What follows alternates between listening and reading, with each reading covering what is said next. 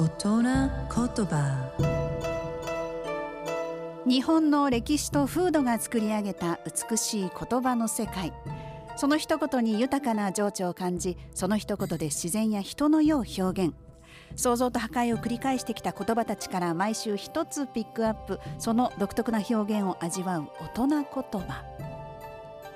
今週の大人言葉は戦車雨この言葉の意味は夏のイベント七夕祭りの前日に降る雨のことを指します。戦車というのは彦星が乗る牛車のことを表しているんですね。七夕の前日彦星は織姫に会う前の準備として自分の牛舎牛車をきれいに洗うんです。その時にこぼれた雫が戦車雨と呼ばれる由来になっています。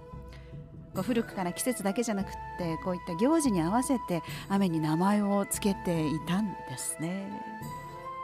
デートに行く前に洗車するあれのことですね。普通の梅雨独特の雨ですがイベントと重なることで意味深な名前が付けられるわけです。美しい日本語を味わう大人言葉でした。